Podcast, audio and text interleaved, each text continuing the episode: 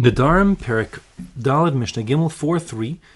The Mishnah continues to talk about situations in which you have two people, Reuven and Shimon, and Reuven is in a situation where there's a neder in place which forbids him from getting benefit from Shimon, and yet the Mishnah will list additional things that Shimon may do, I'll call it on behalf of Reuven, um, which are permitted. In other words, they're not considered to be a hana. So to understand this Mishnah, you have to just two basic pieces of background. One is that if Shimon were to do anything at the explicit request of Reuven, that would be considered a hanal to itself. That's kind of thing you pay for. You pay for someone to do your bidding, and um, any time that a person acts as a shaliach on your behalf, that would be considered a hana, and that will always be forbidden. Okay, so just that can't be what's happening here.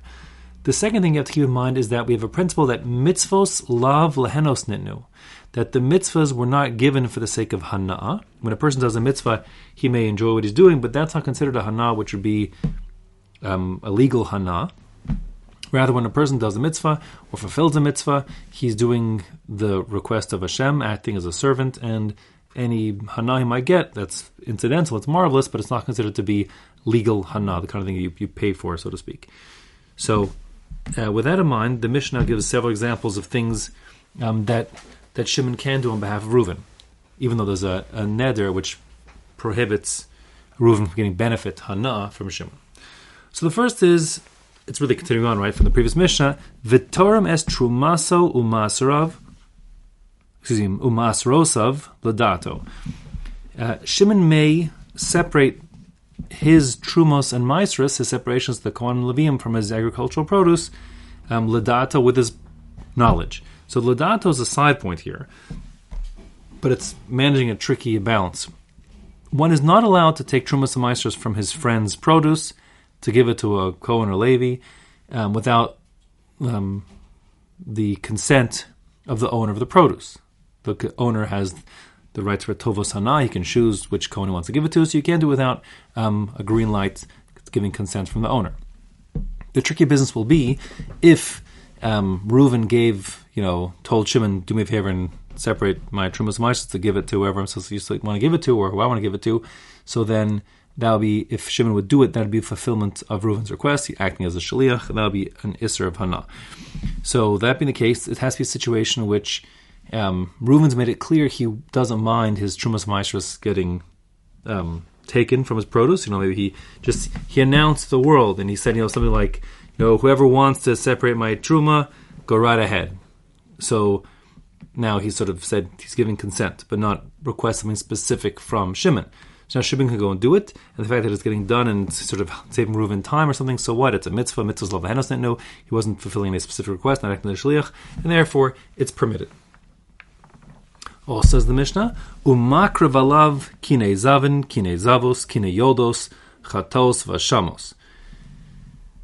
Shimon can offer karbanos on behalf of Reuven, and the truth is, it doesn't matter if, of course, that mean, Shimon's a Kohen, even if Reuven's a Kohen, will be eating um, from the meat, that wouldn't matter. It's all not relevant. The case of our Mishnah here are particular karbanos in which they're obligatory karbanos, and therefore um, the chiddush of the Mishnah is you might have thought that you know when Reuven brings his korban to the base of Hamikdash, so Shimon the Kohen is sort of working for him or something like that. That's incorrect.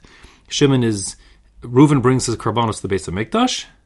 That ticks his box of requirement, and then Shimon works for Hashem, and Shimon the Kohen will work for Hashem and offer Hashem's child Reuven's korbanos as appropriate. Um, whoever will eat will eat. It doesn't make a difference, anyways.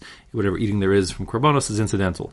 These particular korbanos are obligatory, there's no eating being done to them by uh, by the owner, uh, but the Kohen may eat. These specific examples here um, are kine zavin, kine zavos. Those are a pair of birds. A kan is a pair of birds, and olan achatas, uh, which is brought for a zav or a zava, um, who are at the end of their who are at the end of their um, tuma period after seven days. The point here, as well as um, Kine Yoldos, a woman who gave birth, also after she reaches the point where she can become Tahara, after 40 or 80 days, the point is that these people, the Zav Zav and Yoledes, are all called Mechusre Kippurim. They lack full atonement. They haven't finished their whole really tahara process, and they cannot eat korbanos yet. They can't go into the base of mikdash yet um, until their offerings are brought. So the point is here that Shimon in offering the kinim or the of the zav zava or yoledes is enabling that person now to have the benefits of eating korbanos or going to the base of mikdash. So you might think that's a benefit that Shimon the Kohen is giving to Reuven the zav or whatever it is. So you might have thought that, but you're thinking correctly. This is all, this is all how the system works. This is working for Hashem. This is doing mitzvahs. Mitzvahs all the Hennes knew, and therefore there's no problem with Shimon the Kohen doing these things on behalf of Reuven, even he's getting this this benefits potentially. Same goes for chatos and hashamos, sin offerings and guilt offerings. Whenever those are obligatory, um, they have to be brought. But the point is, it can be brought by Shimon, even though Shimon has a there's restriction on Shimon giving hana to Reuven. Next says the Mishnah, Umulamdo midrash halachos va'agados. Shimon can teach Reuven these areas of halacha. Midrash here, in the mind of Chazal, this word refers to like midrashe halacha, like the Mechilta, Sifra, Sifrei. These are drush on the psukim to understand like the what the what the extra things that the psukim are teaching, not the midrash gada that we're using midrash to mean. Halachos, but it wouldn't make a difference really. Uh, it's just that you have to have that pshat because it says agados. Also, the Mishnah agados would be those kind of things.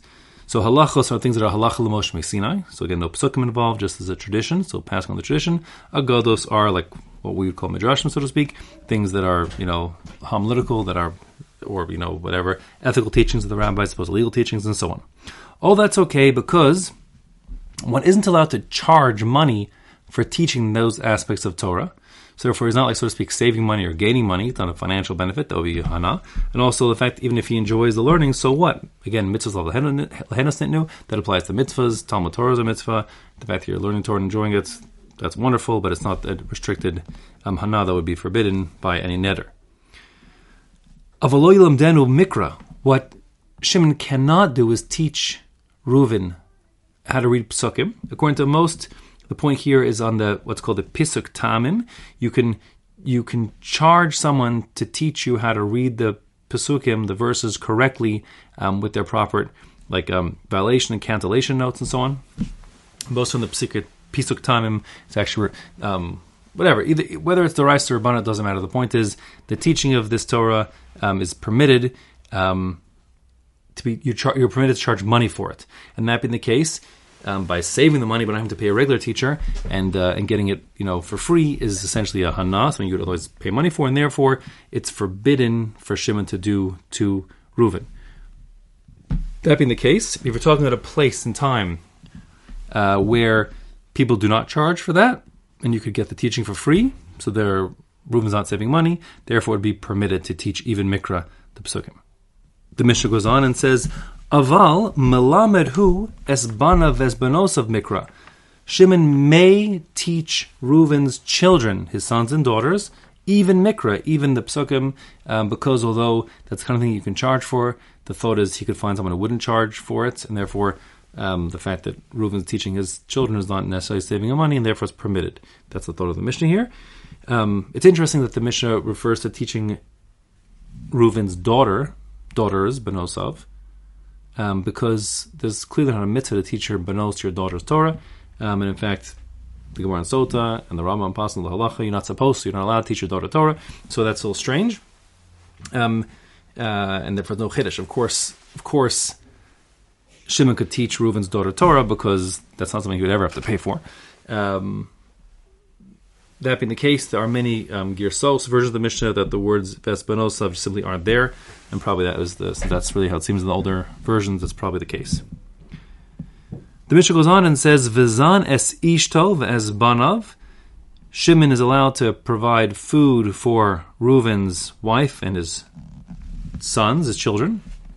The idea here is like that we saw in the previous Mishnah: to pay off a debt is permitted um, what's already been incurred, and uh, Reuven has this financial obligation already to provide for his wife and children. Technically, children only to the age of six years old. Um, so, but it's permitted at all events because even if he's paying off a financial obligation that Reuven has, but but um, that's permitted if it's like considered like a chov, an existing obligation.